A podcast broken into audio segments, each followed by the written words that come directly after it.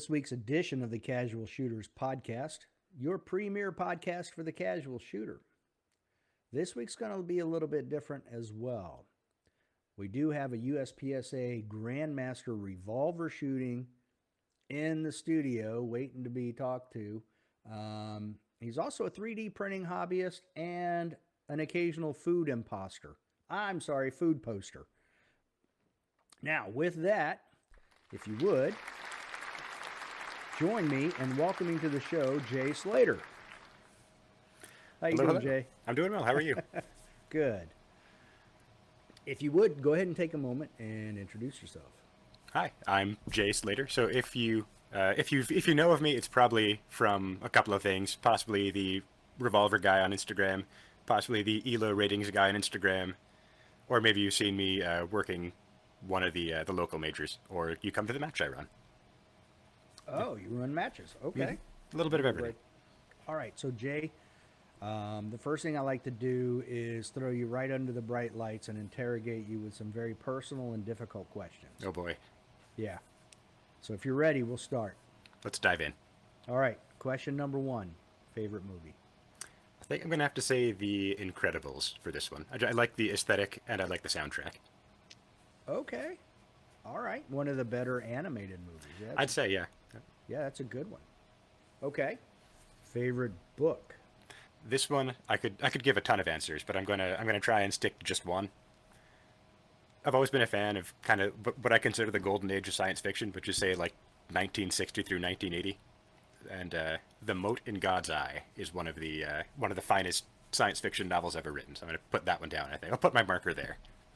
The Moat in God's Eye. Now, what is that? It is uh, a story of first contact in kind of a hard science universe. So, uh, like a very a very well thought out alien species and a well realized human uh, society and the consequences of them interacting. Hmm. Do we go to war in that book? Kind of. Okay. All right. No more um, spoilers. You'll have to read the book. Yeah, it's worth a read. There we go. All right. Number three is if you're a superhero fan, who would be your favorite superhero? If not, who's your favorite historical figure?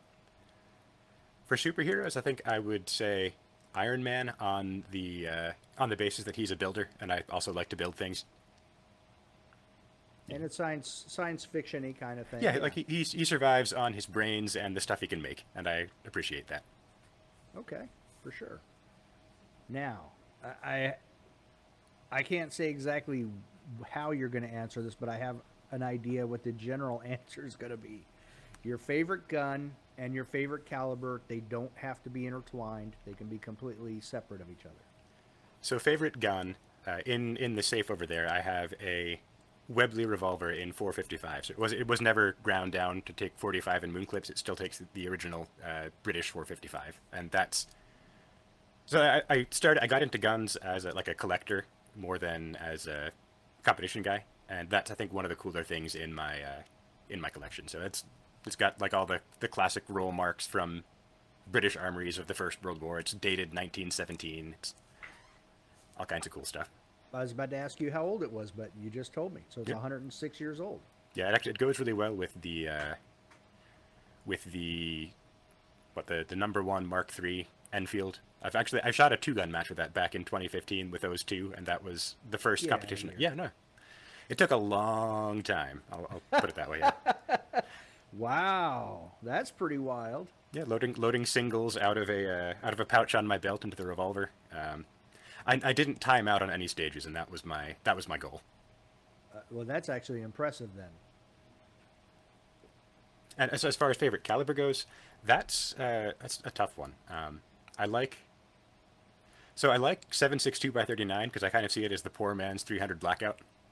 You, know, you, can, you can do you can do anything with 762 by 39. You can do with uh, with 300 just for cheaper, and you've got to do it yourself instead. As far as- take. Re- as, as far as recent calibers go, I, I like my 30. Well, not recent. I like my 38 short Colt because it is kind of uh, like a, a very classic cowboy caliber that uh, that we in USPSA load to levels far, far beyond anything you'd see in the uh, like in a load book.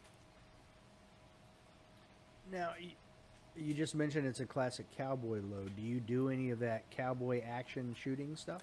I don't. Uh, there's not a ton of that around here. Okay.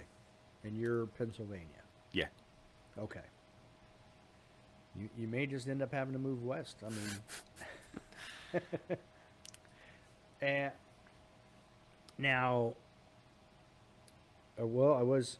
You actually mentioned that you had it. Now, if there was one revolver that you don't have that you could purchase, what would that be? Does it have to exist yet, or could I uh, could I suggest a product someone could make? You could suggest a product. That would be actually very interesting. So, Chiappa, you know, their their Rhino with the r- revolver that fires from the bottom chamber in the cylinder. That's very clever, and I've heard very good things about it as far as what it does for recoil characteristics. So, if I could get one of those with an eight round cha- uh, cylinder, rather, I'd probably I'd probably at least give that a try. What caliber would that? Would you want it in? Uh, they they make one in nine. Okay. So an eight round, nine millimeter, fires from the bottom, revolver. Yeah, be, very soft shooting. Okay. Now, would you would you shoot that in competition? Yeah, I mean, so I am kind of revolver guy on Instagram, but I actually carry a semi-auto. Uh, so I'm, I'm I'm very well acquainted with the impracticalities of revolver, thanks to my uh, my experience shooting them in a in practical competition. Right. Yeah, But I mean, so, but I mean, you would if you if they built something like that and you were going to shoot revolver in competition, that would be something you would you would do. I'd certainly give it a try. Yeah. Okay. All right. So, Jay, I- I reached out because um, I saw that you were posting. Let me go. The 2023 ratings for USPSA of all the shooters. And I found that very interesting. Um, but first off, how did you find? You said you started buying guns as a collector. Uh, at what age did you start doing that? And then at what at what point did you find competition and decide to start competing with revolvers? So as far as collecting goes, that started probably uh, 2013 or so. And like many people in that field, I started by buying a, you know, hundred dollar Mosin at a local gun store, and it it sort of took off from there, uh, branching out into various Russian stuff at first, and then the British classic stuff, and then around 2015 or so, I, I think it was 2015 or 2016, I went to the, my first couple of matches. I started in two gun out in eastern Ohio, and uh, two gun here out east. It's it's tough to find what I'd consider really good two gun because all the ranges in like upper Appalachia are really short range, and I don't. I, I like rifles, but I like rifles when you can stretch their legs a bit, and you don't get that much in pistol bays around here. Right. Yeah. There's a lot of. It's hard to find a long range range in, in this area. Mhm. So, like for me, I'm Central Virginia. Um, there is Quantico, which holds matches on occasion, but if you wanted to go to a private range, I'd probably have to go to Shadowhawk or the other. Um, I can't think of the other range right now up in West Virginia or down to Pig River in ver- the very southern tip of Virginia. So there's nowhere local. They're hard to find. Yeah. And so uh, I guess around the end of that year, 2015 or 2016, I looked at what I could what I could shoot around Pittsburgh, and it was all USPSA. So Pittsburgh's actually, it's I'd say it's a pretty good USPSA town. We have uh, it- one of those places where you can find probably two matches on almost every weekend of the month when it's nice outside. Okay. Yeah, so I, I got into USPSA shooting production, actually. Hadn't really picked up revolvers yet by that time, and made my way through a couple of divisions in the following years. So it was production in 2017, limited in 2018, and then carry optics in 2019. And I was talking to a friend of mine toward the end of 2019 and saying, I'm going to try, I think, either open or revolver next. And he knew me well enough to write down his prediction for what I would end up doing and put it in his desk. and he pulled it out later when I had decided on revolver and said, I mean, obviously that was what you were going to do. Actually, I've, I've always found revolvers fascinating, despite their, I'd, I'd say, impracticality in a lot of ways. They are cool pieces of machinery. So I start, I start, I start, I picked up a revolver for the first time in 2020, and uh, I think it was until I, I shot that at kind of like a, a B class level through the middle of 2021 or so. At which point I kind of decided, at my wife's prompting, actually, to take it seriously and you know see if I could get good. And over the next year or so, I did. I made it to Grandmaster in the middle of last year, uh, after finishing ninth at nationals, and yeah, that's kind of the revolver story. Now, that's interesting. I've never heard anybody say at the prompting of their wife. Right, What, yeah. What spurred her to say that to you? So in her youth, she was a competitive figure skater and martial artist. So she's very familiar with the uh, with the concept of taking something seriously, like picking a skill and developing it to the point where you get very good at it. And I never really had any of those. I've always been kind of a dabbler. And uh, revolver, I find interesting enough to you know to want to practice it obsessively. And so she kind of said, "Well, give it a try and see what happens." Now, with your production limited and carry optics, what are you classified as with them? Uh, well, now I'm classified as M on account of the revolver. gene, Right, but but, percent, percentage wise, yeah. your yeah? So when I shoot carry optics, recently I kind of shoot in with like the middle tier A guys. Uh, Okay, yeah, I'm, I'm percentage wise, I'm still down in like the 60s in all of those, but okay, all right. And I, uh, are you? So, what are you shooting? What's your schedule? Your shooting schedule look like this year? uh, pretty busy. Um, I've got the Falling Steel World Series coming up, uh, along with the Low Cap Classic down in Kentucky. The next, I've got uh, Maryland States up next, I think in June. I'm actually I'm working Carry Optics Nationals this year, so I'm going to get to see how I stack up for real against the semi-auto heat. Okay. Yeah. I thought I had seen you practicing. you, Right, yeah. You posted a funny video of, of loading a semi-auto. So, Yeah. Um, the funny thing is, some of those are faster than I reload them the right way right now. It's on account of limited practice. okay. now, what are you? What weapon and optic are you using at Carry Optics? So I have a uh, Beretta 92X Performance.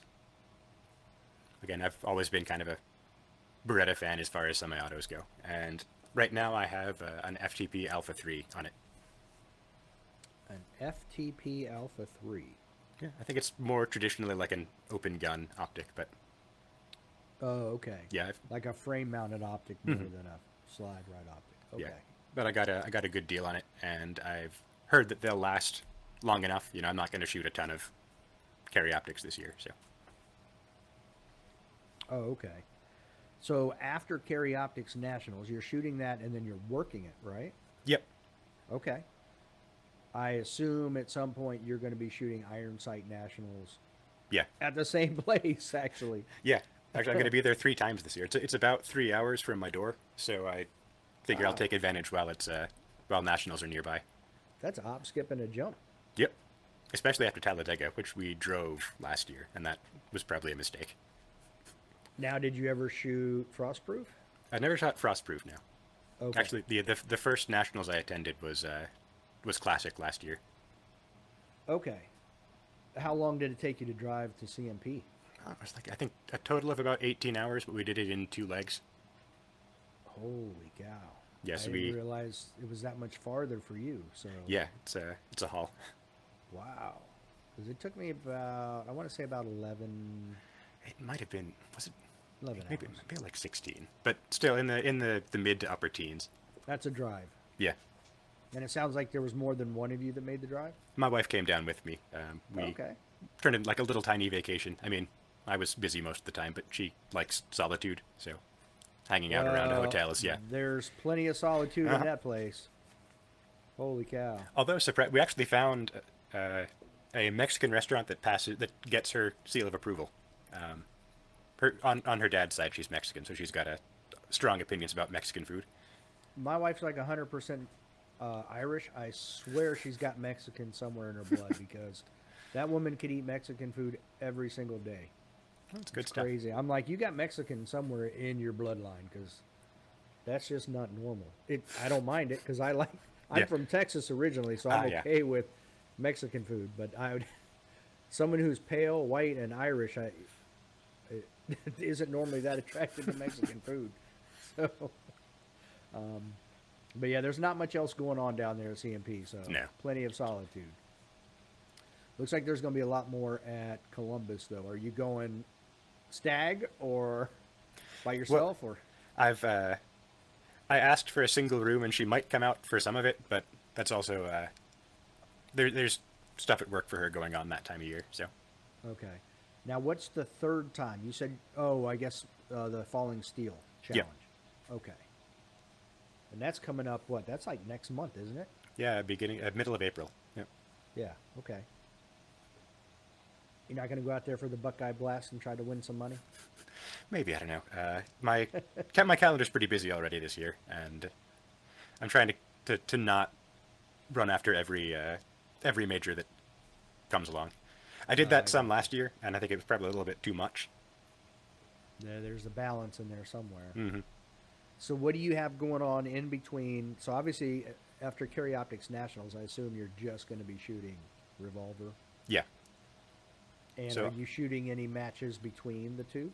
So I've got uh, Area 8, which I'll be shooting in, you know, revolver like normal, and uh, there should be the ICORE East Coast Regional in that window too. That'll be, I think, toward the end of July, and I may end up shooting open revolver there, so revolver with a dot on top. Okay. Now let's talk about ICORE because I am not super familiar with it. I, I'm aware of it, but how does ICORE differ from USPSA? So it's more or less USPSA with the serial numbers filed off. The major difference is, is that it's uh, it's time plus time plus scoring.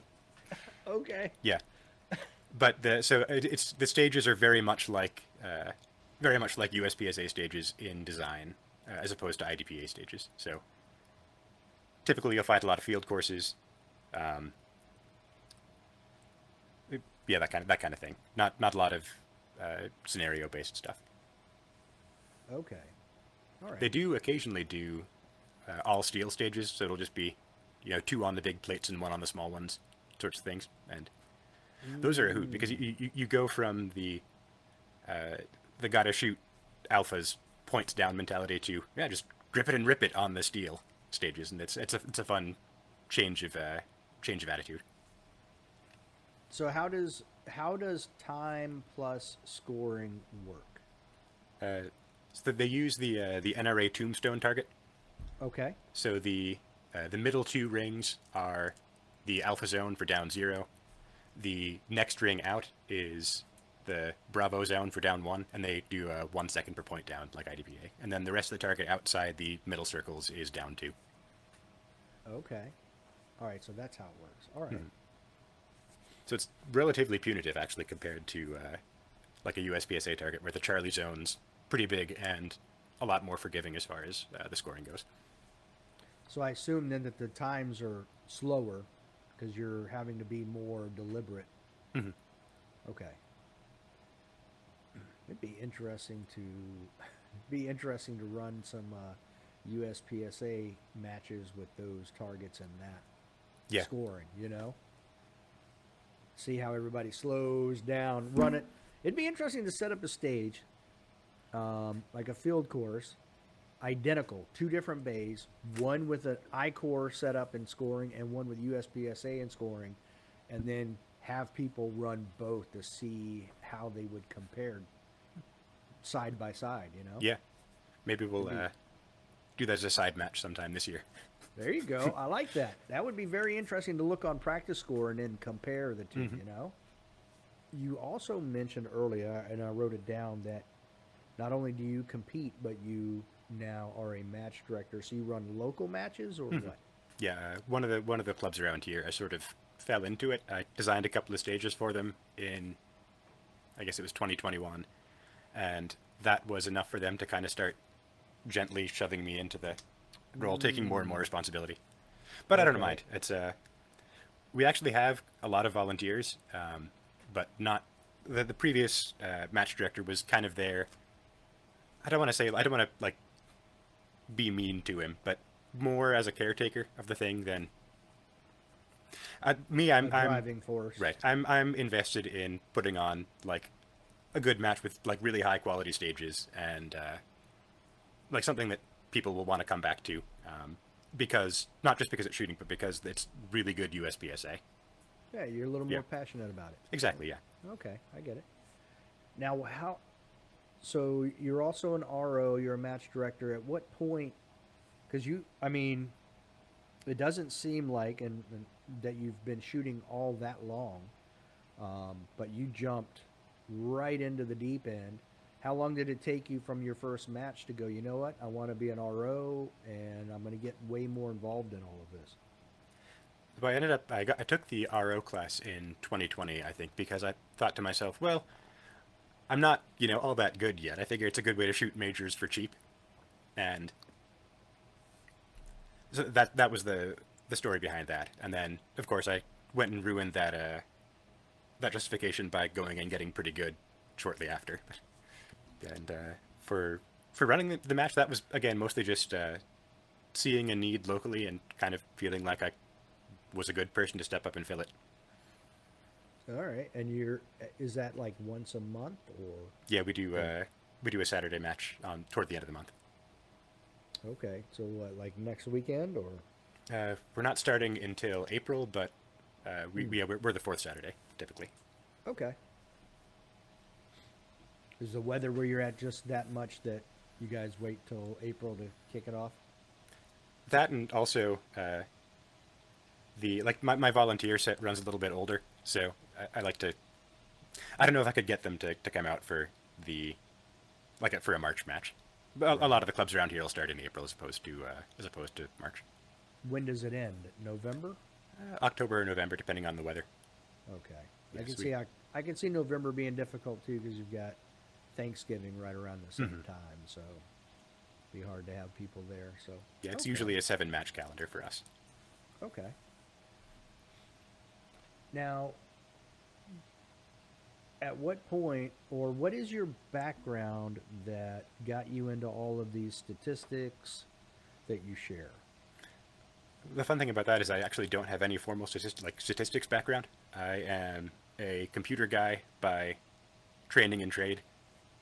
Okay. So So One thing- IT guy. yeah, well, like, one thing about like the programmer mindset is that we kind of think to ourselves, well, well, why would I leave a problem unsolved? I can do that.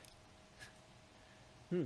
And so uh, the idea for the for the Elo ratings was actually I got that from somebody on a Discord server somewhere. Just we were talking about, well, wouldn't it be cool if uh, if we had some way of measuring major match performance? And I thought, well, I mean, there are ways to do that. I'll just start typing and see what happens. I mean, I can start typing and see what happens, and the answer is nothing. you know what I mean? Like I might crash my computer. I'm not getting anything out of that. So, so you have not just a, a computer background, but you have software engineering background. Yeah. Okay, that explains where this comes from. So I want to go to the analyst. Well, actually, no. I'm sorry. The let me back up. Yes, I do want to go with the analyst. Now, when I was looking at that earlier, is this software that you have written? Yes. And how does it work and what does it interface with? Uh, so USPSA analyst is what I kind of uh, uh, what I decided to call this little tool. Um, at the very beginning, I wrote it for the purposes of uh, filtering match results in a different way, so I could say compare myself to everyone shooting low cap as opposed to revolver shooters, which uh, of which there are typically zero at other local matches. So Okay. once I once I did that, I kind of had the the the the structure I needed to start reading practice score match results and doing more analysis on them. So what Analyst does is it'll take a list of URLs for practice score match results and uh, run run the ELO rating algorithm on them. And so the way ELO works is that it's kind of uh, it's based around the idea of making predictions and then correcting itself when its predictions are wrong. So if How, how does it know the predictions are wrong? So say uh, say you and I are shooting at a match, and uh, the, the the starting condition in Elo is that everyone's rating is the same. Uh, so if we if we perform differently at a match, say if you uh, if you beat me by five percent, then it knows that our ratings shouldn't be the same and that yours should be a little bit higher than mine. So it'll kind of update its uh, update its estimations in that direction, and eventually it'll get to the point where its predictions are fairly close to what's actually happening, and that's when the ratings have kind of converged on uh, like a relatively accurate position. Okay, so assuming there's no catastrophic issues, a disqualification or Mhm. something happens to your gun, like like I had at nationals in 2020 where I had basically a squib round, Yeah. so I couldn't. I zeroed a stage. I mean, I you know, I assume that as long as you don't have something like that, then it it gets to be fairly accurate. Yeah, some of uh, some of the secret sauce is uh, in ways I try and avoid counting uh, catastrophes like disqualifications. Um, in in particular, if if there's a stage where a lot of people end up zeroing it, I kind of reduce the impact of that on the ratings for kind of the same reason. The the more people who zero something, the less possible it is to draw uh, like good statistical analysis out of that stage. Okay. Yeah. So you do you just manually then? So I take it then if you're running the program and you're getting these results, you're you're manually going in and changing that, or just deleting it. so the the algorithm kind of d- does some does some makes some effort to detect those uh, those sorts of things. Okay. Yeah, so it, it all happens automatically uh, as it as it's processing the results. Okay. How long did it take you to write the software? Ooh, that's a good question. uh, let's see, a, a, a long time probably. Um, Okay. I think prob on the order of a month or two of uh, like working hours, say. Oh wow. Yeah, Okay. So I, I take it you would have to write some, run it, write some, run it to see where the problems Yeah. were. the the the, the basic structure was relatively easy to get right like just doing the elo math in the first place the part where i've spent a lot of time has been on uh, filtering like we talked about and also on finding what the right parameters and what the right uh, mathematical tweaks are to generate things that look right to the you know to the, the trained uspsa followers eyes Okay. Yeah, one one Yeah. of the you know when when we when I run a, a rating set, I look at open and think, well, Sailer should be on top of this, or I look at PCC and think, well, Max Leograndis should be winning this, and if they're not, then there's usually something at issue with the math beneath it. Mm, okay. This kind of reminds me of the uh, the movie The Internship with Vince Vaughn. Hmm. I, I take it. Did you see the movie? I don't think I have no. Oh, you you might want to watch it. Actually, you might find it pretty funny. Um, but uh, so real quick, it's Vince Vaughn and I can't think of the other guy's name. Uh, Owen Wilson. So they're laid off salesmen and they get an internship at Google. So they're having to do software stuff and, and other things. And there's a scene where, of course, it's it's very uh, stereotypical. Um, they spend a night out at the Golden Gate Bridge overlooking it, and they decide to come up with a software program that you could run on your phone, an app, to be able to determine if you're sober enough to drive or not. And the Asian guy's like, I can write that S on the way back on the bus. you know, it was it was very funny, but um, you might find that movie a little bit funny because there's a bunch of there's a bunch of software stuff that they're always talking about throughout the movie, and of course Vince Vaughn and Owen Wilson are like 40, everybody else is like 20. So there's that huge disconnect. Um, so it's actually pretty pretty darn funny. But when you said it took you a month or two for some reason, that whole oh I can write that overnight, I'm like that, that didn't happen. so I, what, what all are you? What are the capabilities of this software? Or lim- maybe it's maybe it's easier to say limitations. I don't know. Yeah, that might be an easier way of looking at it. Uh, Okay. The biggest limitation as far as generating good ratings goes is that Elo in general, the the math works best when people are well connected. So I don't know how well it would do on, say, the data set of all USPSA matches. Uh, in in that case, you have a lot of disconnected islands, so people who shoot in local areas who don't travel very much, and there's only so much you can do with people who uh, travel to major matches to uh, like to, to spread ratings around like out around the country correctly. The the ratings that I've shared, those are based off of major matches going back to 2019.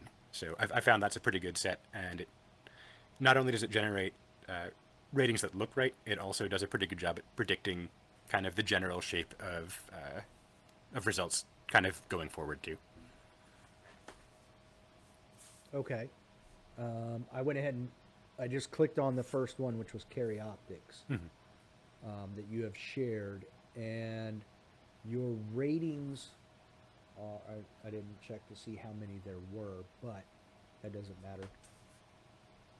Looking at the top five, uh, Nils, JJ, Max, Mason, and then Christian Sailer, which I was kind of surprised. I would has he competed in that many carry optics matches to I would I would be surprised that he shot that many carry optics matches to place him in the top five. So he's actually only shot, uh, as far as I know, just the one in the data set. It, Okay. it might it might have been two. Uh, he didn't shoot Carry optics Nationals, I think. So it was I think it was a, like two Dragons Cups maybe. Uh, I think he shot Area Eight last year and was third. Hmm. Was he in Carry? Uh, yeah, I I saw him there. I don't recall if he had his open gun with him or if he was in Carry Optics. But at any Yeah. rate, uh, one one of the things the math does is it it kind of uh, it uses uh, multipliers so that when you first start shooting, your rating changes by a lot more, so that it kind of gets you to the right general neighborhood uh, sooner. Okay. Yeah. So he's kind of took advantage of that by being himself and shooting really well at the first uh, the first match he ended up at, and that gets him higher up the list pretty quickly. I have a spreadsheet with all the area champions from Ah, yeah. last year. So let me go to area eight. Nope. It was area six. Ah. That's what it was. And Max was first, JJ was second, Christian was third. So that's I knew I had seen him on a an area Yeah. That's why I was kind of excited, thinking he was going to shoot Carry Optics Nationals, and then, you know, initially he was, he was going to, but backed out because of uh, World. So Hmm. now it looks like you have done this a couple of years now. This is not the first year you've done this. I started. I, th- I really only just toward the end of last year, I think. Okay. Yeah. Did you by chance do it? I'm scrolling through your Instagram to see if I can see anything from last year. Did you run them before like the last nationals and then go back and, and compare? I think it was for one of the. It might have been Area Four last year. I actually had a. I have a mechanism to to look at registrations and then generate predictions. So Mm. I, I I looked. I think I'm pretty sure it was Area Four last year that I looked at ahead of time and made some uh, made some predictions, and those Okay. came out fairly well actually. Oh, really? Yeah, I, I don't. Yeah, I, I'm able to find a link for you if I non full Okay. screen here, but That would be interesting. What made you decide? I mean, I, I know there was a discussion on Discord, but what what made you to decide to write the software so it can be so encompassing?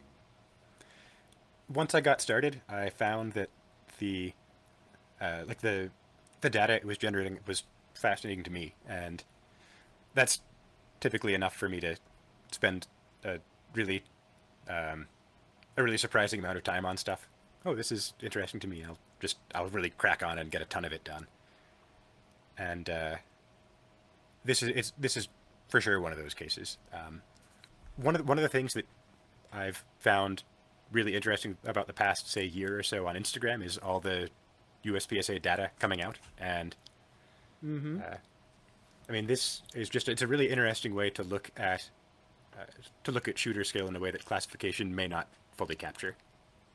Okay. Yeah, and I'm I'm not one of those people who is who says that the classification system is totally broken because one of the one of the findings I've generated out of this data is that it's actually very highly predictive of match results.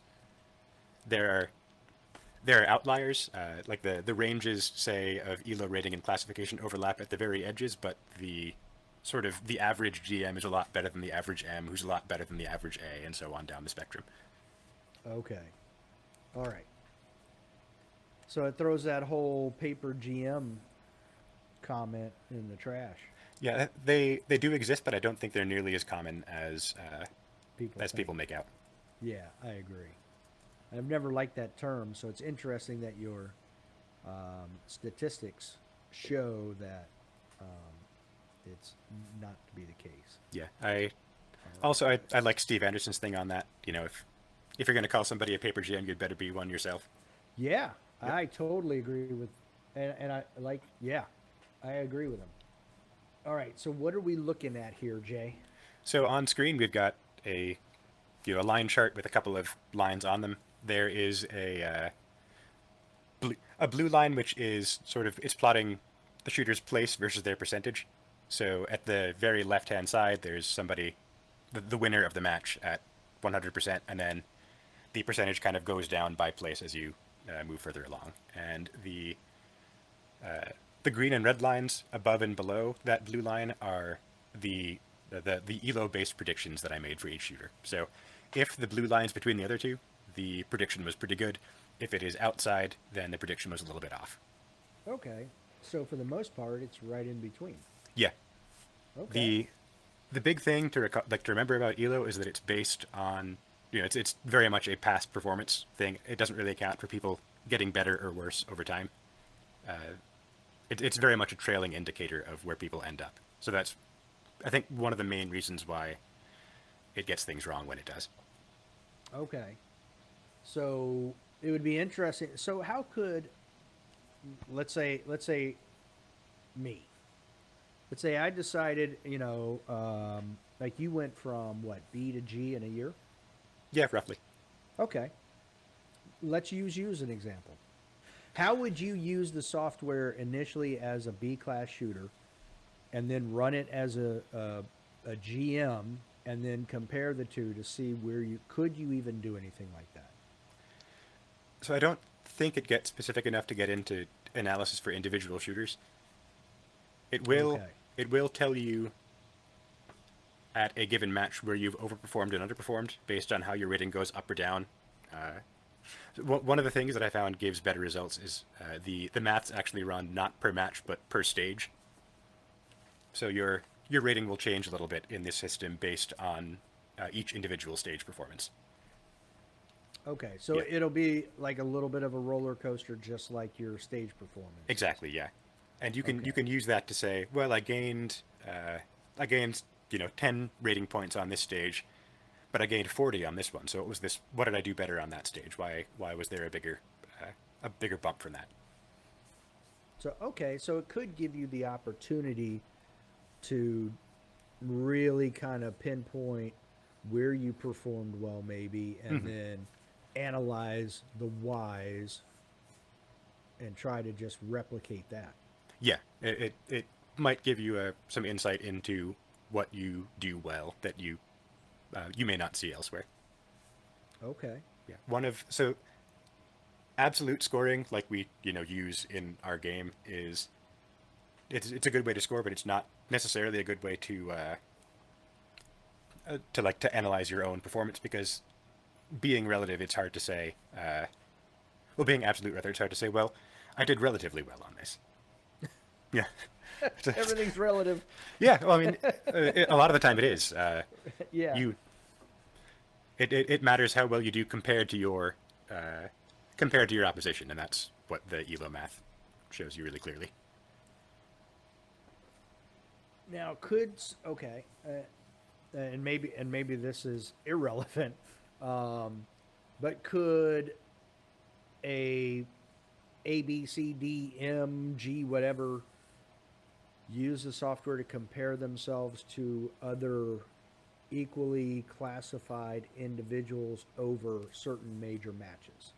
Yeah, I think that's actually one of the one of the best use cases for it in that it can give you an idea of how you're doing against your direct competition.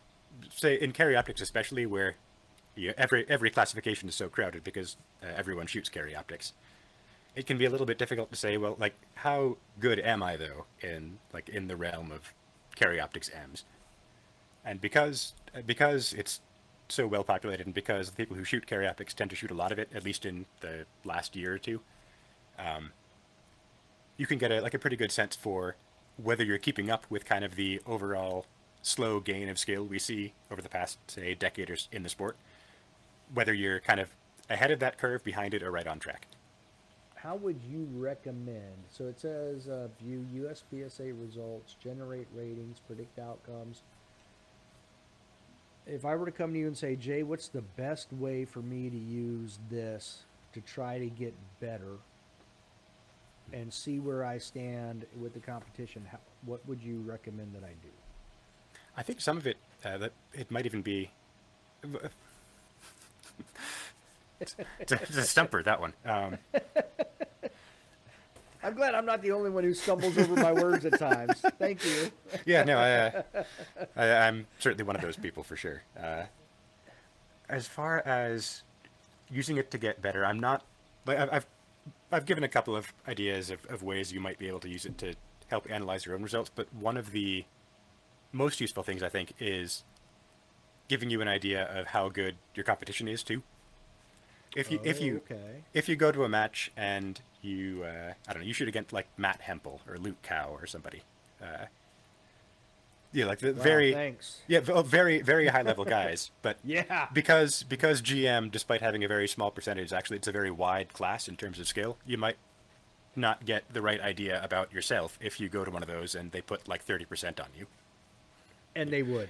Yeah. I mean, that would be before we stepped up to stage one. They're already 30% ahead of me. just like just though knowing being able to look at the at the ratings and know oh these guys are actually like you know like the top 20 or 30 shooters in the country. Uh, uh, it's it's gives you some perspective about your own level compared to that you know as opposed to say the guy who squeaked into grandmaster and not really in contention to win majors. It's you know obviously still a very good shooter but not in that kind of middle upper tier of grandmaster who is a threat to win like any major they go to Okay. Um, so let's. I'll use Matt. I've had Matt on. Let's say over the last three years, he and I have only shot the same major four times. I should still be able to run something, I assume, that will show me a comparison between me and him to see if I'm closing that gap over those two to three years, maybe. Yeah, that's the that's the joy of Elo, I guess, because the idea is that it's comparing relative performances among the entire field at once. Even though you're not shooting against each other very often, you're shooting against a lot of the same people pretty frequently. Okay. And so kind of using them as carriers, you get some idea of your performance relative to each other because the system knows what your performance is relative to some middle group of people. Now, how does one? So let's say I wanted to compare myself to Matt Hempel. I mean, I am not that much of a masochist, but let's say I did, and I was. How would I go in and even do that? Like, how do how do I run this program to be able to do that? Well, the uh, the primary way for that kind of thing is doing your own uh, your own run of the rating system. The trick that that's I don't know if I want to say straightforward necessarily because I'm not uh, I'm not a user interface designer by any means. Uh, but once once you've downloaded uh, Analyst, you can you can run it. There's an option on the main menu for generate ratings, and uh, in the little top left, top right corner rather, there's a uh, yeah, there's a like a menu option to import a file, and one of the things that I distribute along with the software is the 2019 to current set of major match data that I use. Okay. Yes, that's that's a good place to start. It's also useful if you if you have like an active like a couple of active local clubs that you shoot against, uh, where you shoot against people who you want to like compare yourself against. You can kind of do your own um, your own local match data set, and those work pretty well too. I find, as long as you're sticking within say one region, there's enough interconnection in the uh, like the set of shooters for that uh, for the the math to work reliably. So I could use. So I, I'm like I said, Central Virginia. I, I live in the Fredericksburg area, about an hour south of DC. Um, so I could use those matches and maybe another local match to compare myself locally. Yeah, Oh, interesting. So I've done that. Uh, one of the options, again, because these days low cap divisions are pretty sparsely populated. Uh, I, I it, for the Western Pennsylvania matches, I do um, like a little leaderboard for my own interest, and in uh, in low cap, I am second place, usually behind a guy in single stack and on par with a uh, either like an upper B or lower A production guy, which is about uh, what I'd expect. Okay. Yeah, just the the handicap for the slow reloads. So I assume uh, you've got to create an account. Uh, it's actually it runs entirely on your own machine, so uh, no account. Okay, so Yep. h- how would I? So, if I click on this button here, or do I just go over here where it says no? That would Yeah, so if you if you hit that link um, and then scroll Okay. down a little bit on that page, a little bit further down, there should be, yeah, Oh, right here. yep. Okay. You just download the uh, the Windows zip file if that's you, and uh, Okay. I, I don't have a Mac version because it's annoying doing things for Mac without paying the uh, the. Apple tax. Well, I, I just find Apple annoying anyway. Hmm. So. yeah, now, you'll find a lot of friends in uh, software circles with that opinion. I, I wondered why I like those people. all right, so all right, so I've I've downloaded. I've clicked on it. What do I? All right, hold on a second. I'll set that over there. What am I clicking on now to get this thing? Do I click on the USPSA result viewer? Yep. Okay. So you have to do the thing where it says you want to extract the rest, and yeah, Extract all. Yep. Uh, okay, we'll go there. So, if people end up watching the video, they can see how this works too. have a little uh, quick Summary. tutorial. Exactly. Yeah. And with three screens, I don't know where it's going to pop up. it went somewhere where I have no idea. Uh, maybe uh, maybe try extracting everything first, and then uh, launching it from where we extract. Like I keep mine in a folder on my desktop. Oh, there we go. Ah, that's probably why. That's exactly why. It's not a virus. Crossed my heart. Scouts Yeah. honor. yeah, I need to.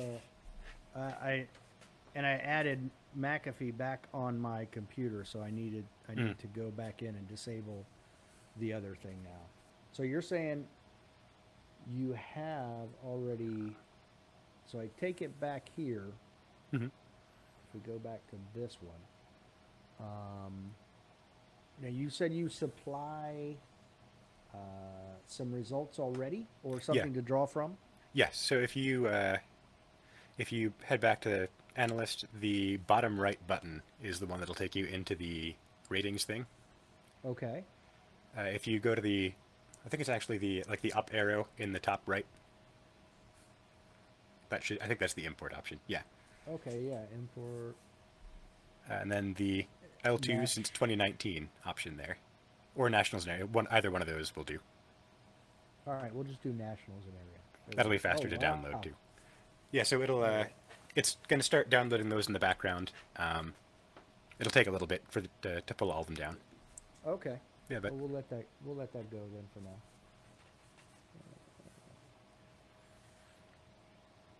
It Does it? Is there a way you know when they're done, or do they just disappear? so it's uh, if you hit advanced now, it'll it'll finish downloading them before it calculates ratings, and it'll give you a little progress bar to show. Oh, okay, I got you. Oh wow. Oh yeah, there you go. Oh, Looks that's like- pretty quick. Yep. It's Yeah, jumping across there. I try and be a uh, like a good internet citizen because I'm basically I'm just I'm just visiting the PractiScore web- website basically to get these uh, to get the results files here. So I, I try and do my best not to overload things for them. Okay. Wow. That's a lot of uh, a lot of names on there. The uh, the bar graph icon in the top right that'll give you uh, statistics about the number of shooters and uh, their kind of relative ratings. Uh, so it says average rating 1001. What is the maximum rating that a shooter can have? Do you know? So as far as maximums go, there's not a kind of there's not a hard stop. Uh, the Okay. the numbers will go up basically until the predictions are accurate. So if somebody was I don't know twice as good as as Christian in open, uh, he'd end up with a significantly higher rating just until uh, until the predictions the system was generating started to come into into line with reality. With the settings that I send out by default, the maximum's kind of in the 1900 to 2000 range. Just kind of not not the like I said not the maximum attainable, but just sort of the maximum that seems to show up in the uh, in the numbers. Gotcha. Now, how would I use this information for me now? It's if I wanted to see where I compared to others. Well, you can plug your name in the search box and uh, get a sense for the Is the number. the eyeball? Uh, the just the search thing there, uh, middle of the screen under the like under the bar of divisions. Oh, okay. I didn't see it there. Yep. Let's see what happens. Oh boy, I may have to. Um... oh, eight. All right. Nobody's allowed. I'm editing this out. it's funny. You can see me dip down and then come back up. That's about how my shooting's been. Yeah, it's uh, eh, one of the the really interesting things is how how well it seems to capture trends like that. Okay. if you were to look at uh, at Max Michel, for instance, you can see he's got Okay. a like a very high peak in the kind of 2020 early 2021 region when he was you know the guy in carry optics and as uh, as the rest of the national heat has kind of come along too uh, Oh yeah. he's okay. he's he's slowly begun to to drop off as they kind of take the rating points from him and uh, bring themselves up to his level Okay. Very interesting. This is pretty cool. So you could you could really take someone like you know what? Uh, um, I've had June Kim on here a few times, yeah and he was talking about. There we go. How? Yeah, there we go. That's exactly what I would have expected to see based on our conversation and how he's been performing. That's exactly how I would have. Well, exactly. I mean, that straight up at an angle progress. yeah Very cool. This is pretty wild. Okay. You, could- I mean, you could just throw any. You know what? Since uh, we talked about how Matt would kill me, let's see what we got from Matt. I think he's an interesting one. He hasn't shot. He didn't shoot as much in 2022 as he did in previous years. So Okay. he Yeah, I don't s- he slipped down the ratings a little bit, I think, in that time, but mostly because other people have been getting better. Okay. Yeah. Uh, and but even then, it it slowed a little bit there towards the top, but it's still that upward Yeah, climb. Very interesting. Okay. yeah. n- Another way to look at uh, to look at that on the the main results table, there are there's an item for trend, and that's the the change in someone's rating over the past 30 stages they've shot. So someone with a high trend is still on the way up. Someone with a trend near zero is kind of they've sort of reached their uh, their correct rating, at least for the time being. So Matt has a number of 50, so it's still pretty, Yeah, he's got some climbing uh, still coming up. yeah. Lane Grease, 57. Okay, Mm-hmm. that makes sense. Jacob Hetherington, 7. Now, this is carry optic, so Yeah, if you're just listening, it, it's we're not comparing all divisions. It's just carry optic. So Dazi Zhang was 66, Jacob was 78, and like we just discussed, Max was negative three. Um, Mason doesn't want to see this, so I'm going to say it. yeah. I think he had a rough uh, nationals. yeah. Yeah, Yeah, he had a rough 2022 there at the Nationals there. So um, very interesting. Interesting where Sailer's 600 and or 798. Yeah, But well, like he's I on- said, he only shot a couple. Yeah, uh, so he, uh, he he started his beginning rating because he was uh, he's not classified in carry optics at the moment. Uh, he he's, he started at a rating of 900, so he basically his entire his his trend is he's, he's only shot 24 stages, so that's just all the rating points he's gained in the time since he started shooting carry optics in this data set. Okay. So yeah, there should be a huge jump. Now, the error. What? Where is this um, error calculated by the rating system? Does that mean it's like a plus or minus two point three or plus or minus whatever the number is? Very roughly, so it's it's basically an internal value that the uh, the internal value actually that the rating system uses to determine how it should be adjusting people's ratings. So I, scale it and I make it a little bit prettier for display since the numbers are actually uh, very small. Like internally, it's operating on numbers between zero and one, and those kind of get inflated to the ones we see here. Uh, Now, I'm sorry. Go ahead, Jay. as a a uh, a a rating, it's kind of sort of like a plus or minus range, but it's not uh, not strictly one. I would say. Okay. Well, I'm, but I see where your error matches basically the um, the amount of times that they have participated in that division because Yeah. Nils has a very small number and he shoots a crap ton of carry optics. So that makes sense. Whereas Christian Sailer's error is 35.2. Well, you have a very small data set to pull Exactly, from. yeah. So if he has a bad match, I mean, it could be way off. Right. Yeah. So okay, or if he has so a that- particularly good one, even. Oh yeah, Yeah. yeah. Either way, yeah. I mean, either way. But I mean, it, with his rating at only 62 behind Nils, chances are he's not going to jump dramatically up. You know, the greater chance would be that uh, something catastrophic happening with his Yeah. gun, and it go the other way. This is very interesting. I, I actually did not want to. I waited to download it and do anything with it till you were here, and I figured basically, yeah, it'd be a little how-to. So if anybody else is wanting to do it, they would be able to see it as well. Yeah. That, that was a, a good plan. Also, it warms my heart to see it so relatively easy to get started with. Yeah, it, it, it is, and I am I am no software engineer, so so you have there. This is not in any way um, talking to PractiScore at all. You've downloaded this data and put it in. Yeah, so it, it uh it pulls the data from PractiScore once when you ask for a match the first time, then it saves it locally. Okay. Yeah, so if you were to go back to the main screen now, uh, you can look at any of these matches, like the scores for any of these matches in your, uh, like on your hard drive. So the bottom left button there will do that.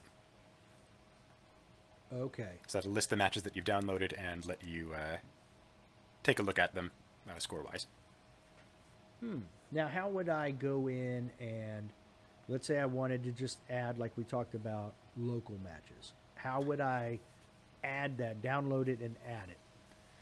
The there's not a, a great way to do that right now because I don't have a good way to search what exists on PractiScore. But I think so. The the slow way, but the easy way, is to go to a club's PractiScore page and uh, add the URLs from there.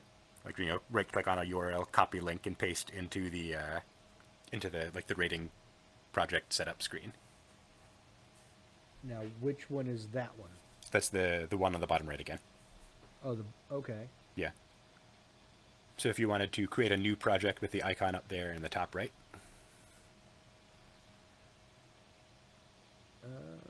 Oh, the plus Yep. create new project. Okay. The URL from the club. well, first we'll uh, put a project name in to uh, analyst, and we we can get started from there. Okay. So create. And then that plus button next to matches in the right column. Okay, so I need to import all of the results, Yeah. like each one separately. There's a way to do it faster, but it's probably going to be tricky to explain over over a video call. Um, you can also like I can you can you can parse them out of the page source code too if you're a little bit more of an HTML jockey. But I gotcha. Yeah. Okay. But otherwise, just go in and click each one and yeah, so you've just you, add the URL. you've encountered uh, the first of the, the the first issue that I'm actually fixing in the next release. I'm going to do probably Oh, uh, over the weekend. So if you hit, get the plus button again, uh, Plus button. Yeah, you actually have to hit enter or press that plus in the uh, in the field once you've pasted one in, or else Oh, it right won't uh, it won't add it. Yeah, Ah, then hit OK. yeah. And now Alright. in in the future, it will uh, it'll prompt you to make sure you want to discard the one in the field if you don't hit the enter button of the plus. So I gotcha. And that's uh, all you have to do. yeah, just uh, for for the matches you want to do, and that'll give you ratings. Okay. Then, I, well, that's not that difficult. That's actually pretty easy. All right. I, I, I actually kind of like that way because I can't mess it up. um, pretty cool. Now, what what is the future of this USPSA analyst? Well, that's uh that's another good question. Um, I don't know how much of this I'm supposed to say, but uh, Oh, there okay. there is at least some interest, uh, as I understand, from USPSA itself about doing kind of in parallel to classification, maybe some kind of rating system along these lines. Now, I, again, I, that's that's probably uh, like the, the maximal bound, the upper bound of what I'm supposed to say uh, on on Okay. those on that on that subject. But I know I've I've heard people say, wouldn't it be great if USPSA did this? And there is like there there have been some conversations along those lines. So I imagine you've had quite a few conversations, whether it's actual or virtual through Instagram or whatever, with competition shooting analytics. yeah, uh, he seems like a good guy to me, and I really appreciate the the numbers he can run. We we come at our data from different ways, so Oh, yeah.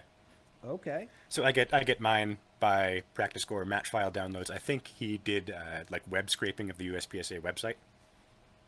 Oh, wow. Yeah, so he's got he's got a much a much broader set of data and access to it more readily, but it takes longer to get like to uh, to download that kind of stuff just because you've got to go and look at each page and each uh, result. And even even doing that automatically, there's a limit on how fast you can go.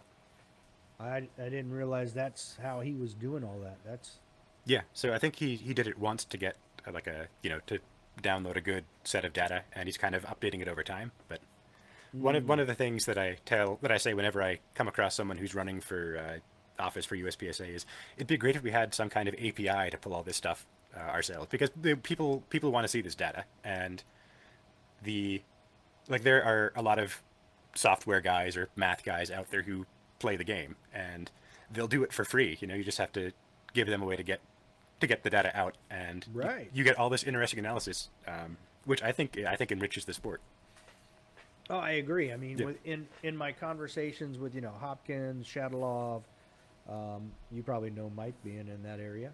um, you know, just and others that I've had conversations with. I think that uh, being able to draw that that data and be able to figure, you know, whether it's participation or like like you said, the classifiers from the information that's being extracted seems like they're very good predictors.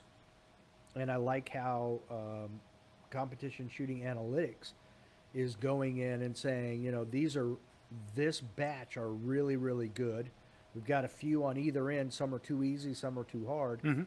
that seems like a great way to figure out you know how do we thin out the the classifiers and see which ones actually work and don't yeah i think so it it was would be nice on a on a recent episode of Short Course, Ben Barry was talking about this issue too, saying that the the classification system is one of the like the big values the organization brings to clubs and to, to members. You know, being able to to see how you stack up against people nationally without having to go to majors and shoot against them.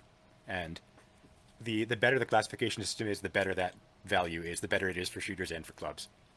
Now, the USPSA has their own ratings, like top 20. Mhm. Do you think that um, this software here would be able to refine that, or do you think it's going to get, garner basically the same results as what they have? Well, the top 20 on the USPSA page is just the top 20 classification percentages. So it has it has the same the same flaws and the same uh, benefits that the classification system does. Uh, something I hear said and also say pretty often is that uh, classification generally measures how good of a trigger puller you are, as opposed to how good of a like a overall well-rounded shooter you are. Uh, the thing about that though is that the people who win, they're all uniformly very very good trigger pullers. You don't need to be the very best trigger puller to win, but you won't win without being a very good trigger puller. Right. Yeah. I get that. I mean, Nils. Um, last time I talked to him, he came out and said I wasn't the best shooter at Carry Optics Nationals. Mhm. Um, that was Isaac Lockwood. He said, but I was the best competitor out there. Right. Yeah. That, there, so there's that's the the thing that classification doesn't fully measure. Um, Performance, it- right? yeah, In a match. but- but any any one of the, the guys in contention to win uh, carry optics can, can go out and shoot 100% classifiers. You know, without uh, give them like three or four runs, you'll see probably at least one or two hundos in there. And yeah, and that's Yeah. that's that's kind of what classification's saying. It's it's a it's a necessary but not sufficient thing to get you to like to winning matches in national titles. right, but at least Yeah. it lets you know that you're getting very close. Exactly. You Yeah. know? If you're, uh, it, it says you might not be necessarily in the conversation for like the, the podium or for the top step, but you are in the conversation uh, to be one of those guys. Right. You pretty much know if you're a master class shooter, chances are you going to nationals isn't going to thrust you up into that top three, but at least you know you're making your way there. Yeah. So Yeah. I totally get it. Yeah. So as far as uh, as far as top twenty goes, I I think this kind of system exists perfectly happily next to classification. You know, the the elo side and the classification side, they're sort of they're not measuring different things necessarily, but I think they're for different purposes. You know, classification is a game within the game, and I don't see any problem with keeping that around for people to play as they like. So I'm curious. Um, one of the things that I've, you know, I've been talking to people about is live streaming. I'm not gonna, I'm not gonna go into that necessarily here, but part of that conversation is um, one of the one of the topics that has been brought up is it would be more interesting if we were like NASCAR, where there was a point system to get you to nationals. You know, to, not necessarily just to be a competitor, but in order to be talked about in that this person has a chance to win nationals, then they have to be in that points conversation. Um, is this tracking something like this or creating a software that can do this? Uh, I feel like would be something that would allow you because let me, if you gave you could either you could do it a couple different ways you could either base their points on their ratings or uh, and or points based on first second third place at major matches Yeah. do you ever see like this software being able to use be used for something like that Well, it's funny you should ask. It actually already does. Uh, it, it's got a way to score point series already. Okay And I guess that's another another thing uh, I thought would be interesting. It was one of those winter projects where I said, "Well, I mean, I might want to run a point series next year for my match. I'll just, I'll just build it in." And uh, it, it, it'll it can score it in a couple of ways. Um, there's uh, one that depends. It's a, you're basically your your score is the total number of people you've beaten at uh, at matches in a given division. mm, There's one that, that gives points in kind of the uh, like the, the I guess the like the Formula 1 25 18 15 and so on down the the finish order to uh, like to 1 point at 10th uh, setup. okay and I think are there, are there four? There's one that just kind of gives you like an exponential decay function for assigning points. So the first person gets 30, the next person gets I don't know, say 27 and then so on uh, down to infinitesimally small numbers as you get further out the order. okay And there's Point one more that I zero zero one. Yeah. And there's and there's one more. I think I don't recall which I don't, I don't recall which one that is. okay, fair enough. That's oh, just just uh, just percentage, like the, the same the same scoring they use to do uh, like world shoot qualification. Oh, okay. Yeah. Oh, that's interesting.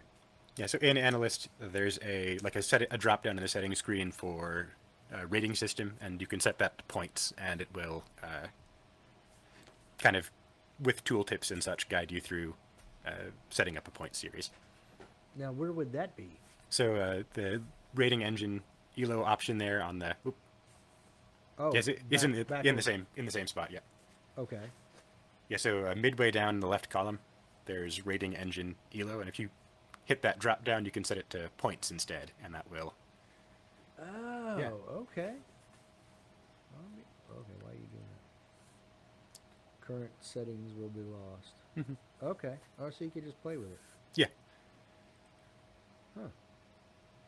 Oh, and then there's your options. Okay, so F1 inverse. Yeah, that's the number of people you beat. Okay, percent and then decaying. Man, this thing, uh, it seems like it's got quite a bit of um, options here. Yeah, it does uh, a little bit of, well, kind of like me, it does a little bit of everything. All right, now I'm going to switch gears. Mhm. Um, this was awesome. Uh, I love this, I, and I hope people start using this more. Uh, and if they need to watch the YouTube video of it, then they should to be able to see that. Now, I we were talking earlier. I'm going to go back to the guns for a moment. Ah, yes. You had posted this on your uh, Instagram that you have 1% of all the 9mm Super GP 100s on the planet. hmm Now, these two are are not the same. Uh, they're closer now than they were. Is this the way they are in the picture? Is that how you bought them, or did you modify them when the picture was taken? The one on the bottom, uh, that has a the Hogue extended cylinder release, so both of them have that now. Uh, Okay. They both actually have the uh, the Hogue rubber grips as opposed to the like the Ruger OEM style on the bottom. Okay. Yeah, so the I, I in dry fire over the winter, I found well one that one of my guns, the uh, the OEM style grips will actually the uh, it'll interfere with the mainspring strut, that cross screw. So there's a little tiny bit of a like a hitch in the trigger uh, as the Oh. like the mainspring strut slides past that screw. Okay. Yeah, so I decided well I'll just I, I've got a couple of these like the Hogue rubber ones lying around. I'll just switch to those uh, altogether. And the last difference is a very subtle one. The rear sights are different. The the one on the bottom has the uh, the Bowen Classic Arms Rough Country, which I'm trying to standardize on, but they're out of stock right now. So I'm stuck with the Ruger factory ones up top. Now it also looks like you're missing the hammer on the upper. Uh, yeah, so that one that one came to me with a uh, with a bobbed hammer. Is that a replacement part or? Uh, so I, as I understand, David Olhasso did that one. So he's he's kind of the guy if you don't want to work on your own Rugers. Oh, okay. I had And the I know chance- he's a big revolver guy. Yeah. So Uh, as he, I'm, I'm told. I think I, I think I've been told that he was pretty involved in the like design and release of the Super GP 100 in the first place. So it's kind of got his fingerprints on it either way around. Um, I had a chance to pull his trigger a couple of times at the IRC last November, and uh, are, are you allowed to say that in public? You pulled this trigger? well, I was, I was gonna say I, I had a chance to play with his gun. No, that's not any better, is it? uh, I had, I had a chance to uh, at the safe table.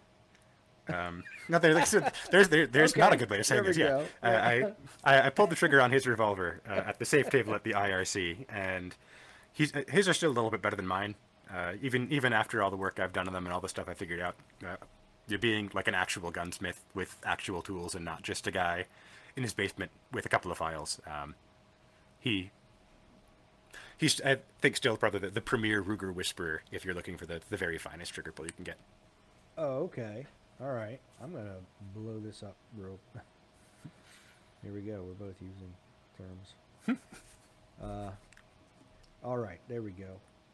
Now, The grooves are, are these slots all the way through into the barrel, or is this just on the outside on the frame? So that's just uh, like they're just uh, lightning cuts on the barrel shroud. Okay. Yeah. All right.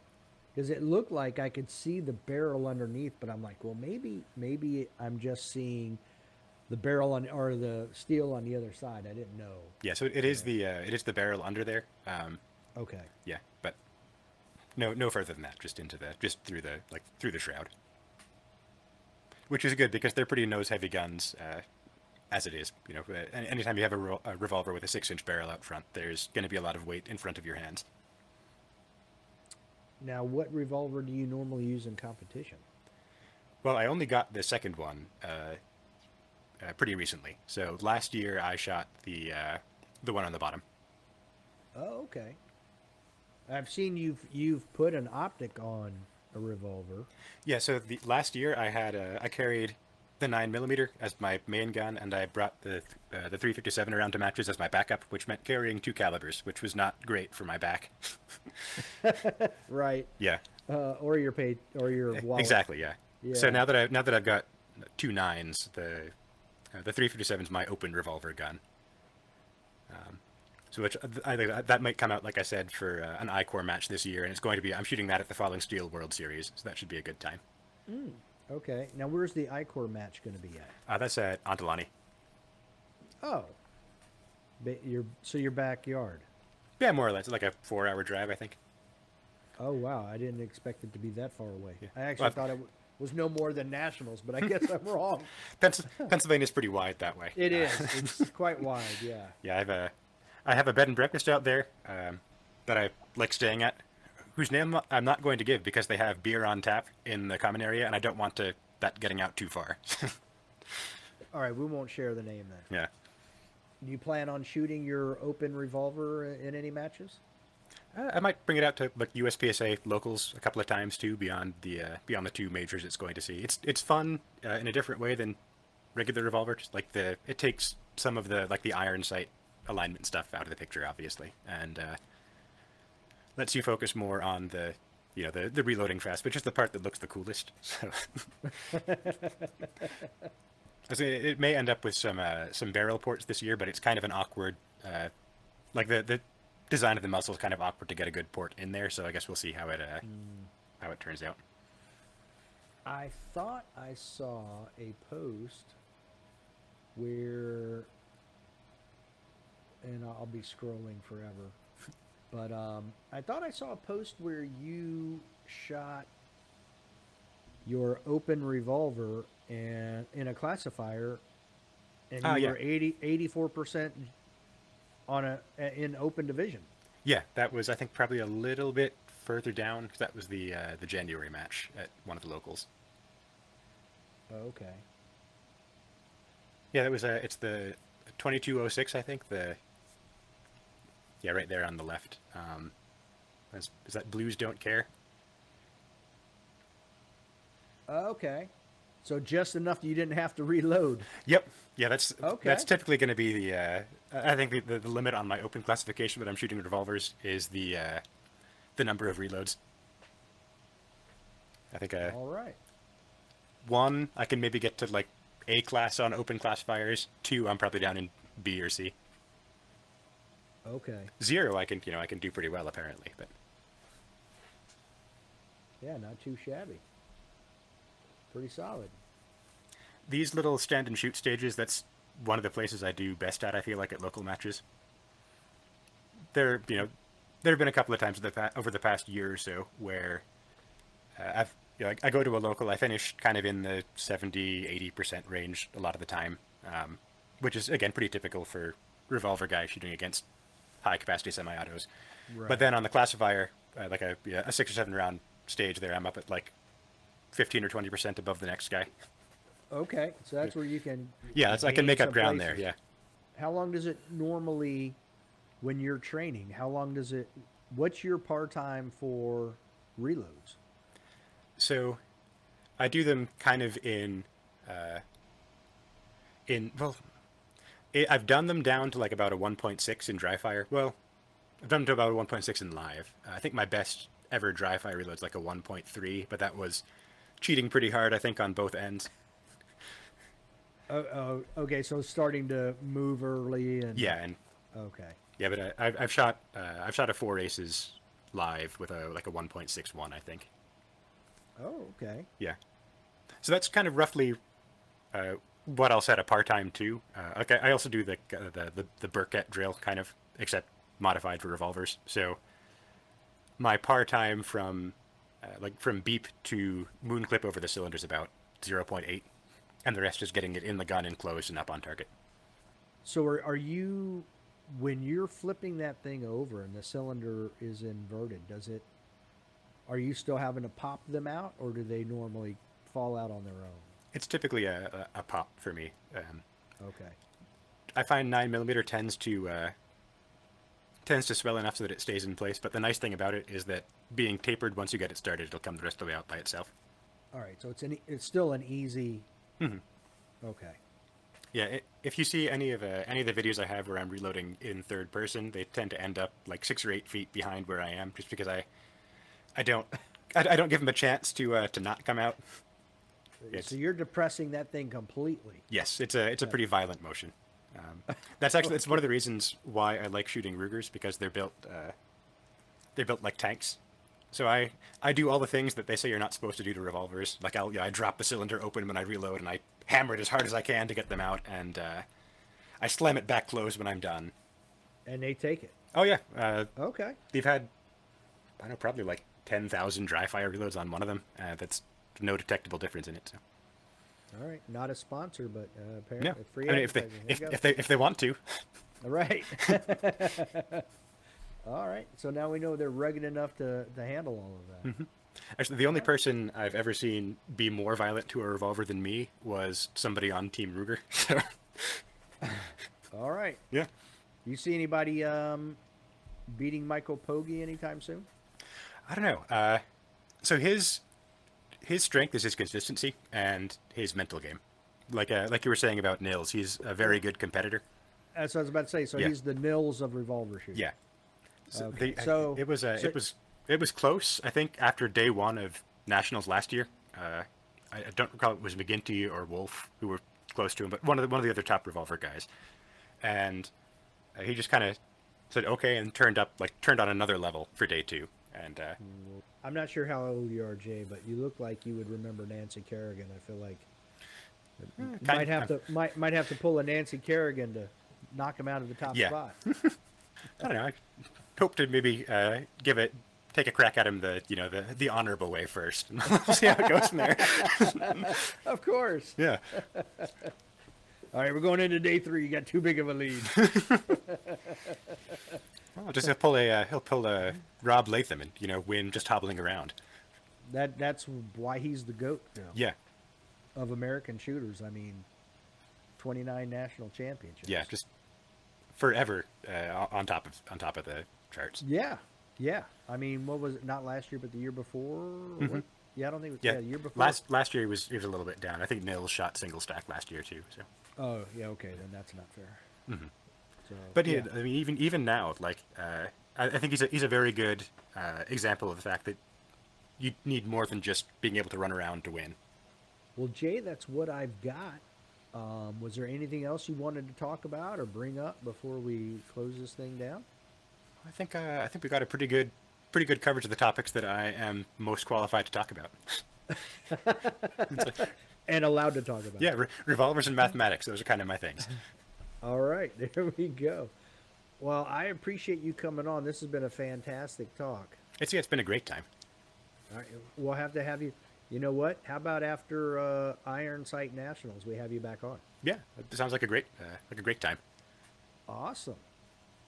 And uh, again, thanks for coming on. Yeah, my pleasure. Thanks for having me. Until next time. Don't be a little bitch. Yeah.